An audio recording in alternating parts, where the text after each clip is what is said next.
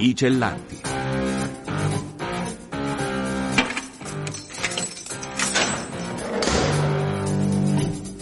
Liberi di raccontare storie dal carcere. Amici radioascoltatori, ben ritrovati da Roberta Barbi. Oggi torniamo a parlare di un tema che c'è molto caro, la giustizia riparativa, uno strumento che va conosciuto, capito, promosso e naturalmente utilizzato nella maniera corretta. Ad esempio c'è da sapere che non è soltanto un paradigma che fa riferimento al concetto della mediazione penale, ma uno strumento che può essere utilizzato comunemente nella società per la riduzione dei conflitti sempre piuttosto frequenti ormai anche nel quotidiano. Si moltiplicano le iniziative di sensibilizzazione in questa direzione direzione in molte diocesi e così anche noi cellanti vogliamo soffermarci su questo tema. E lo facciamo con una personalità eccellente nell'ambito, padre Giovanni Angelo Lodigiani, docente a contratto di giustizia riparativa e mediazione penale del Dipartimento di Diritto di Economia e Culture dell'Università dell'Insubria, Como e Varese. E da qualche mese nominato anche tra gli esperti della Conferenza Nazionale per la Giustizia Riparativa con funzioni di consulenza tecnico-scientifica. La nomina è del Ministro della Giustizia in concerto con il Ministro dell'Università dell'università e della ricerca. Iniziamo con lui con una domanda apparentemente facile, e cioè cos'è la giustizia riparativa e qual è l'idea di giustizia che vi è alla base.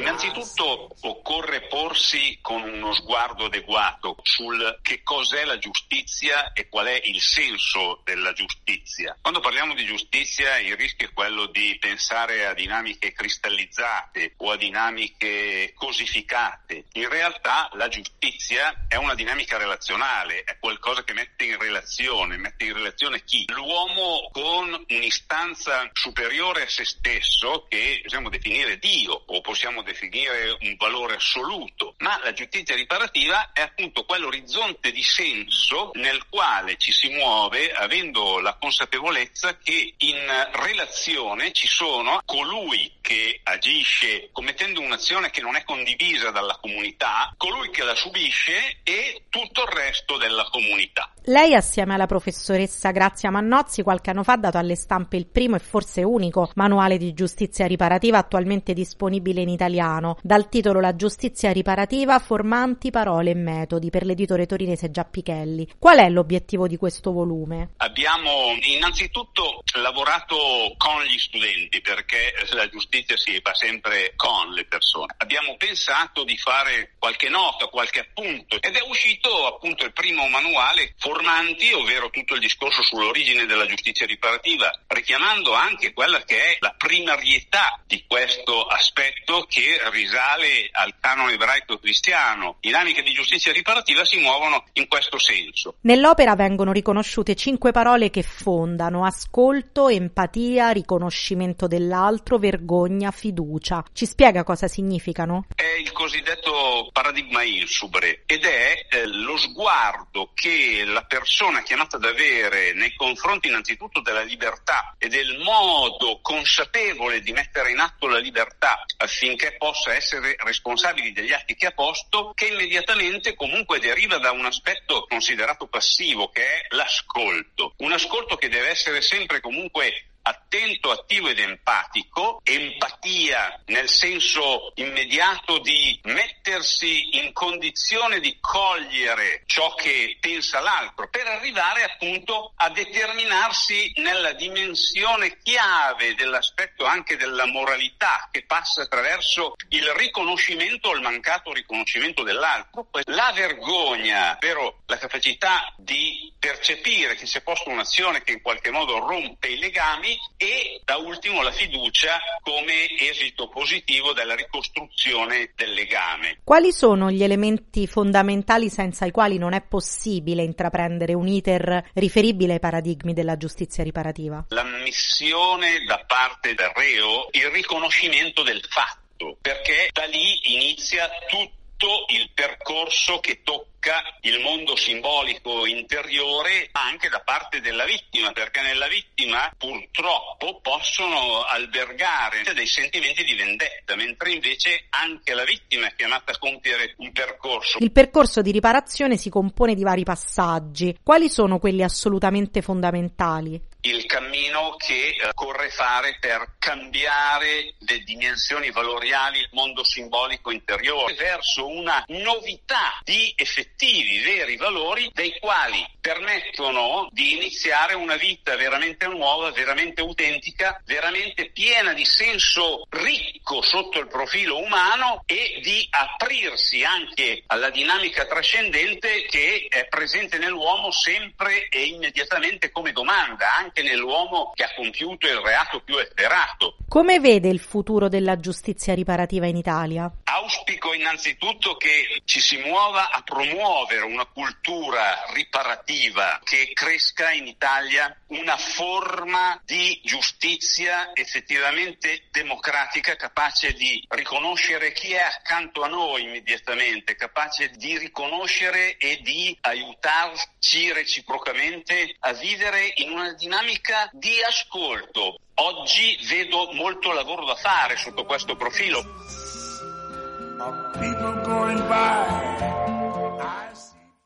E voltiamo pagina, continua l'impegno di Suor Emma Zordan, religiosa delle adoratrici del sangue di Cristo e da oltre dieci anni volontaria nel carcere romano di Rebibbia di divulgazione della vita detentiva attraverso opere che raccolgono riflessioni e testimonianze degli ospiti che partecipano al laboratorio di scrittura che si svolge annualmente dentro. Il nuovo libro si intitola Ristretti nell'indifferenza, testimonianze dentro e fuori il carcere e raccoglie ovviamente le voci degli ospiti di Rebibbia, alcuni al fine pena mai, altri in semilibertà o ai domiciliari, con una particolare attenzione ai detenuti migranti. Ci sono poi anche le voci fuori dal carcere, partendo dagli ex detenuti, dai familiari e dai volontari, mentre la prefazione è affidata al presidente della Conferenza Episcopale Italiana, Cardinale Matteo Maria Zuppi. Edito da Jacobelli, il volume è stato presentato il 9 febbraio scorso nella Biblioteca Comunale di Cisterna di Latina Adriana Marcella, alla presenza anche dell'ex garante dei diritti delle persone private della libertà personale di Roma Capitale, Gabriella Stramaccioni. Il libro affronta una tematica particolarmente importante, quella dell'indifferenza della società verso il mondo carcere, una realtà tenuta ai margini e che si vuole dimenticare. Ed è proprio Suor Emma Zordan che ci spiega come mai è stato scelto questo tema così difficile e urgente. Ascoltiamola.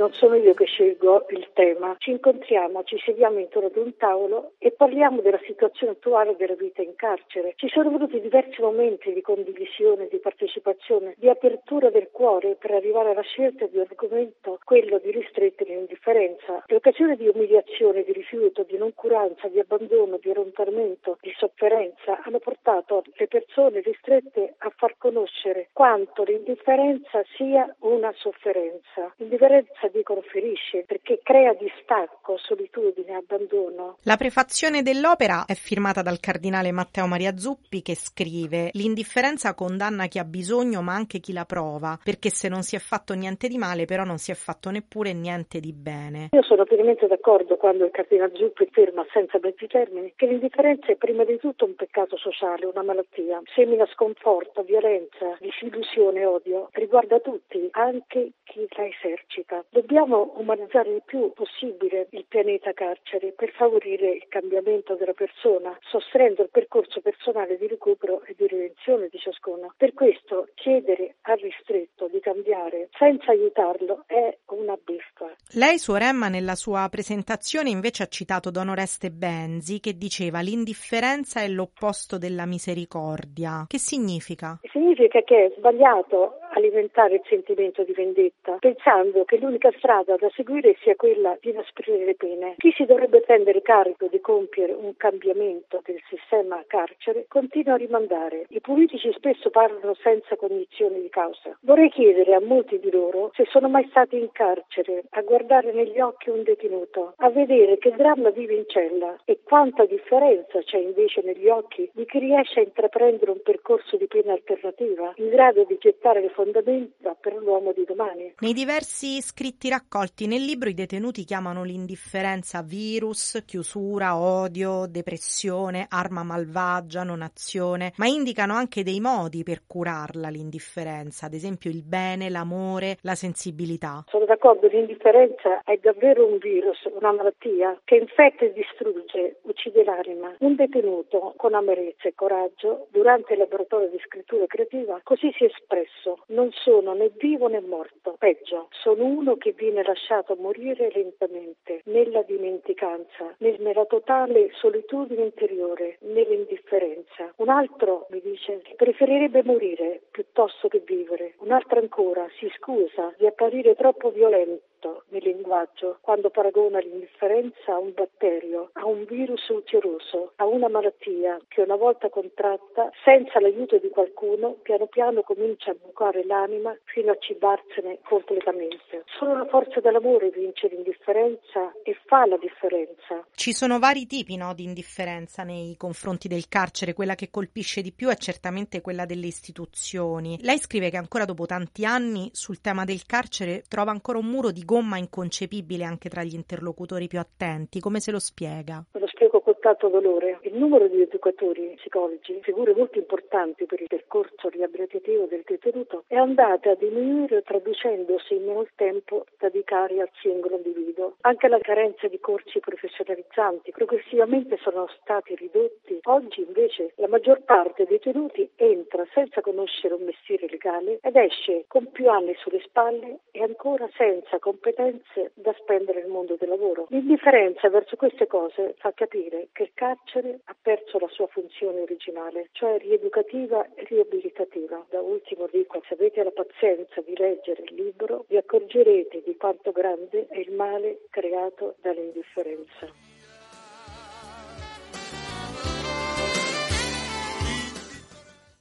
E cambiamo argomento e parliamo di un'iniziativa in cui è lo sport a fare da traino, un ambito tra l'altro particolarmente gradito ai più giovani. Siamo infatti nell'istituto di pena minorile Malaspina di Palermo, in cui i giovani detenuti hanno dipinto alcuni palloni del Palermo Football Club, la squadra di calcio della città, che sono poi stati messi in vendita per finanziare il recupero dell'area giardini all'interno dell'istituto. L'iniziativa fa parte del progetto Spazio Acrobazie che vuole portare l'arte all'interno del carcere. Capofila è l'associazione Acrobazie, appunto appunto, il sostegno è della Fondazione Sicilia e della Fondazione Con il Sud. Elisa Fulco, co-curatrice del progetto con Antonio Leone, ci racconta com'è nata la collaborazione con i Rosa Nero e come mai è stato scelto proprio il pallone come oggetto d'arte.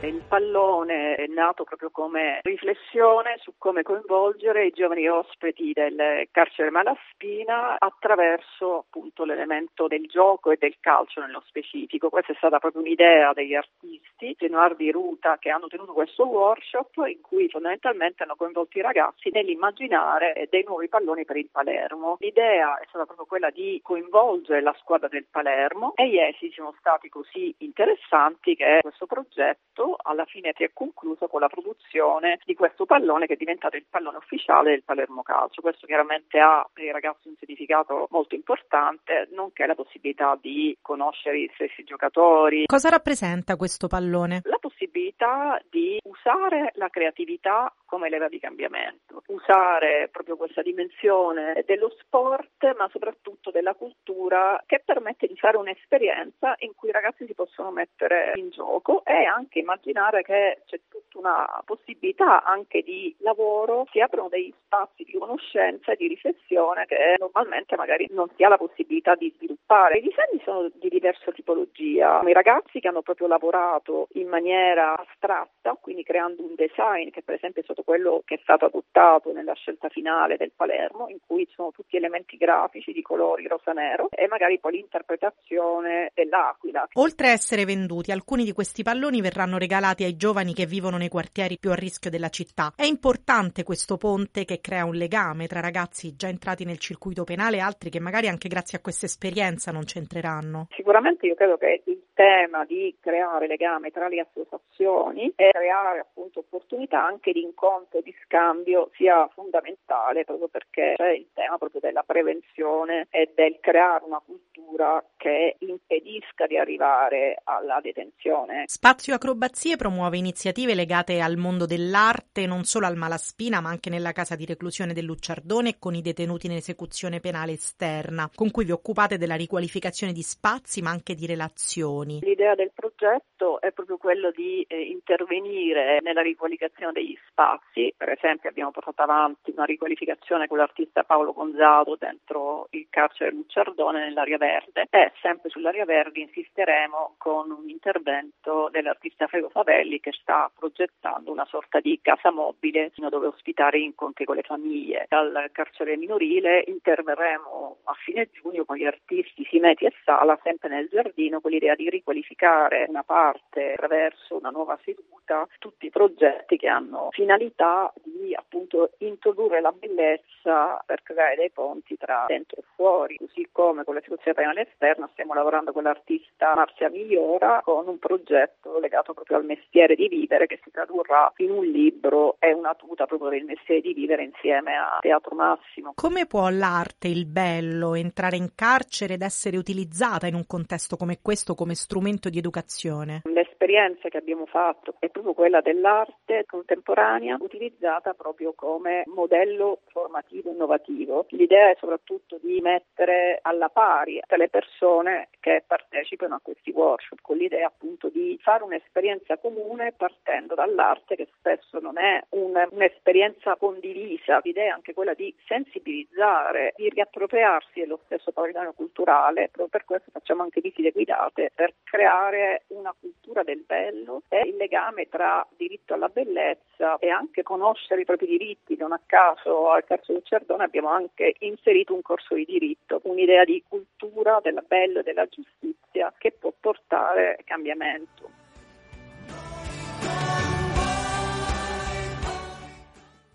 Al di là dello stretto siamo in Calabria adesso perché qualche giorno fa nella casa circondariale di Cosenza si è verificata un'emergenza sanitaria che fortunatamente si è risolta felicemente in pochi giorni grazie a un intervento istituzionale. Sono stati registrati nell'istituto 4-5 casi di scabbia, una malattia della pelle molto contagiosa che per essere curata necessita di medicine che non sono dispensate dal sistema sanitario nazionale. Prima dell'intervento risolutivo della questione operato dalla garante regionale della salute Anna Maria Stanganelli che ha mobilitato le strutture dell'ASP, l'azienda sanitaria provinciale, hanno dovuto supplire i volontari e il cappellano che hanno acquistato questi farmaci e li hanno fatti recapitare ai detenuti. Ed è proprio il cappellano dell'istituto di pena, don Victor Leonardo Veles Lor, che ci racconta come purtroppo queste emergenze si verifichino più frequentemente di quanto dovrebbero.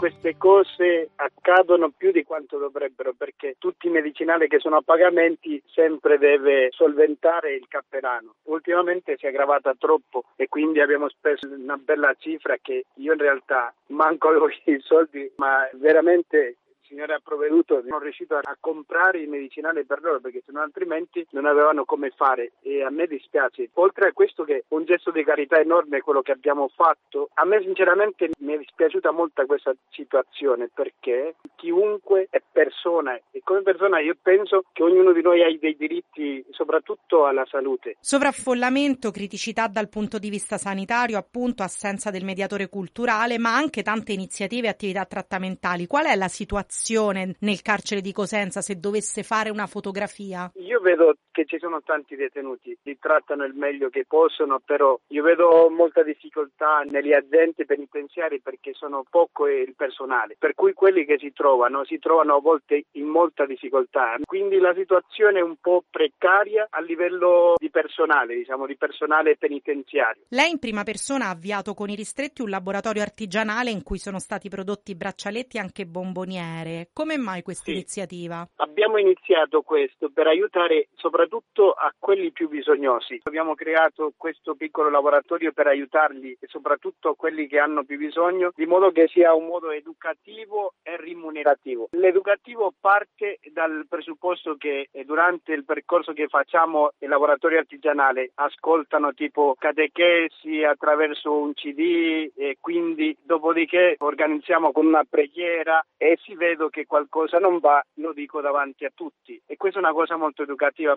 a livello spirituale che a livello anche pratico. E devo dire la verità che tutti stanno rispondendo molto bene. Oltre a questo, io penso che sia un, un modo per reinserirle anche all'interno della società perché tante volte ma vengono chiamati tanti detenuti a fare un reinserimento dentro della società, però purtroppo all'interno va benissimo, ma all'esterno poi si dimenticano tutto. Noi abbiamo progettato questo laboratorio anche per l'esterno, quindi una cosa continuativa. A volte mi trovo senza un aiuto di nessuno, ma è l'unico che mi sta aiutando tantissimo è Gesù Cristo. Se non fosse per lui, io penso che mancherebbe le forze. Qualche tempo fa, come attività di catechesi, ha proposto ai detenuti anche una rassegna dei santi. Che cos'è e come è stata vissuta dagli ospiti? Abbiamo fatto tutto all'interno. Devo dire la verità che è stata molto ben accolta. Abbiamo intrapreso questo su San Francesco d'Assisi. Ci sono stati alcuni che sono, sono vestiti di francescani e abbiamo fatto canti cristiani e poi alcuni parlavano mentre parlavano cantavamo e devo dire la verità che è venuta molto carina nel senso che loro si sono buttati a fare una cosa del genere che anche se io non sono un artista ma loro si sono buttati lo stesso e abbiamo fatto una bella cosa. Tre parole con cui riassumere come vive lei la sua missione da cappellano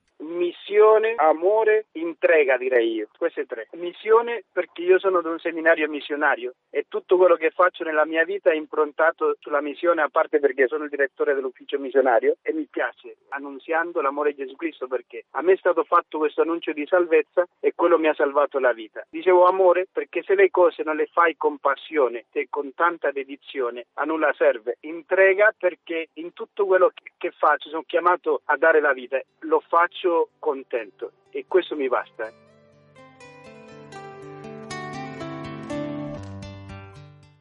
Ed ora qualche notizia in breve per la rassegna cinematografica Appuntamento al buio domani lunedì 19 febbraio alle ore 18.30 e a seguire alle ore 21 presso il Lumière Cineteatro di Ragusa verrà proiettato il docufilm Gorgona del regista Antonio Tibaldi che racconta la vita dell'ultima colonia penale agricola d'Europa, un carcere unico al mondo dove una novantina di detenuti cercano il riscatto attraverso il lavoro. Previsto l'intervento dell'ex direttore della struttura Carlo Mazzerbo. Il romanzo I miei stupidi intenti di Bernardo Zannoni, Sellerio Editore ha vinto la quinta edizione del premio Sogna Libero organizzato dal Teatro dei Venti di Modena nella casa circondariale Sant'Anna. La giuria era composta dai detenuti degli istituti di pena coinvolti. Nella sezione inediti invece sono stati premiati Nella mia memoria e Una mattina dell'infanzia, scritti provenienti da due detenuti della casa circondariale di Pisa e Quando ero bambino di un ristretto della casa di reclusione di Milano Opera. Un biliardino è stato donato alla ludoteca della casa di reclusione di Massa da parte del CRAL della provincia che quest'anno ha deciso di devolvere alla fondazione Fondazione SOS il telefono azzurro ETS, che da quasi vent'anni porta avanti il progetto Bambini e Carcere a vantaggio dei figli di genitori detenuti. Il biliardino potrà essere utilizzato per giocare durante i colloqui. E con queste notizie in breve si conclude il nostro spazio di oggi. Roberta Barbi vi saluta e vi ricorda che potete riascoltare questa pagina e tutte le precedenti collegandovi al sito www.vaticannews.va nella pagina dedicata ai cellanti Storie di vita oltre le sbarre, dove troverete tutti i nostri podcast, oppure scaricando la nostra app sul vostro smartphone. Appuntamento alla prossima settimana per una nuova puntata dei Cellanti, liberi di raccontare storie dal carcere.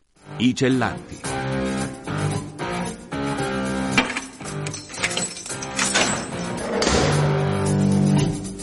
Liberi di raccontare storie dal carcere.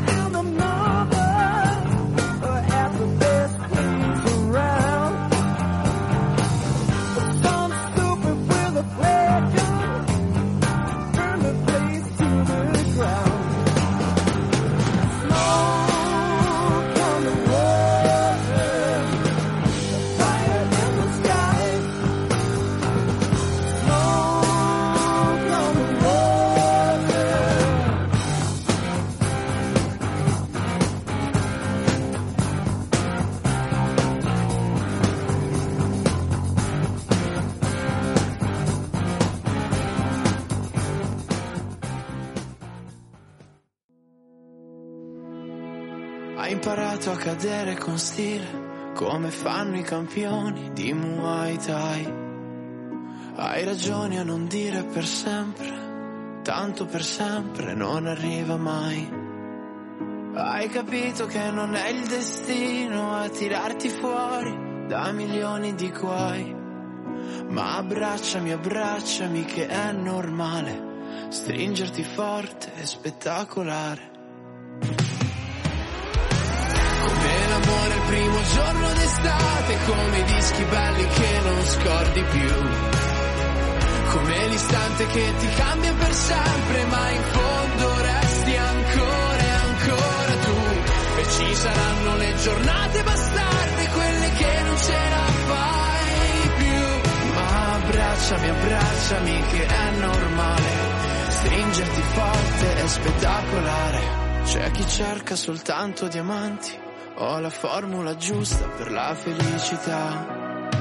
Ma siamo spesso tutti troppo distratti o troppo convinti per riconoscerla.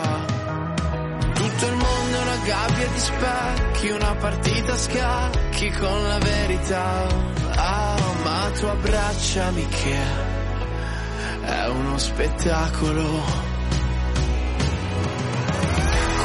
Come l'amore il primo giorno d'estate, come i dischi belli che non scordi più. Come l'istante che ti cambia per sempre, ma in fondo resti ancora e ancora tu. E ci saranno le giornate bastarde, quelle che non ce la fai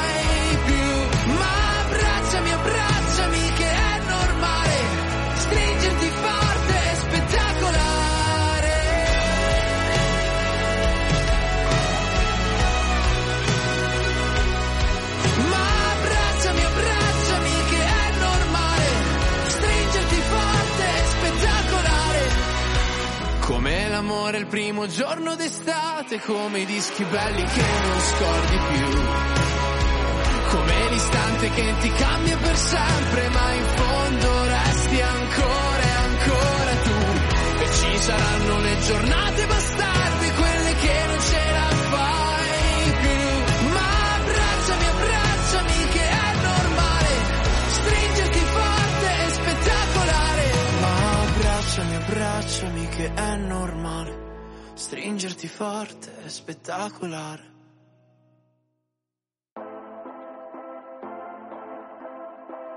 Se partirò a Budapest ti ricorderai dei giorni intendato e la moonlight Fumando fino all'alba non cambierai E non cambierò Fottendomi Soffrire può sembrare un po' fake. Se curi le tue lacrime ad un rave. Magliare ancora sui denti blu jeans. Non paragonarmi a una bitch così.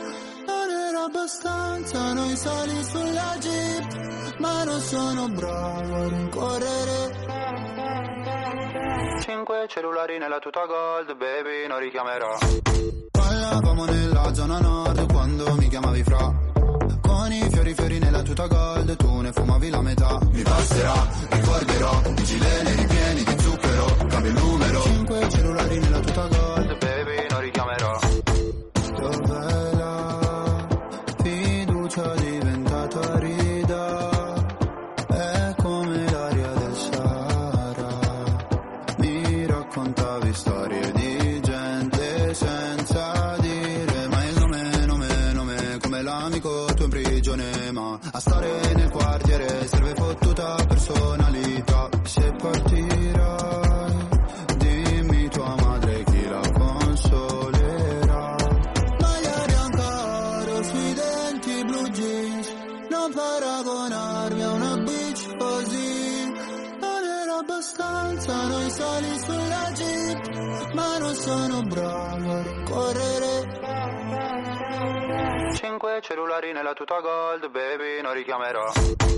parlavamo nella zona nord quando mi chiamavi fra.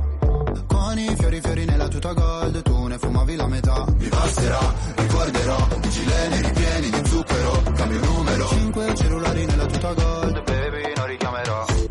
Mi hanno fatto bene le offese. Quando fuori dalle medie le ho prese ho pianto. Dicevi ritornate nel tuo paese. Lo sai che non porto rancore. Anche se papà mi chiederà di cambiare cognome. Ballavamo nella zona nord quando mi chiamavi fra. Con i fiori fiori nella tuta gold tu ne fumavi la metà. Mi passerà, ricorderò, i gileni ripieni di zucchero, cambio numero. Cinque cellulari nella tuta gold,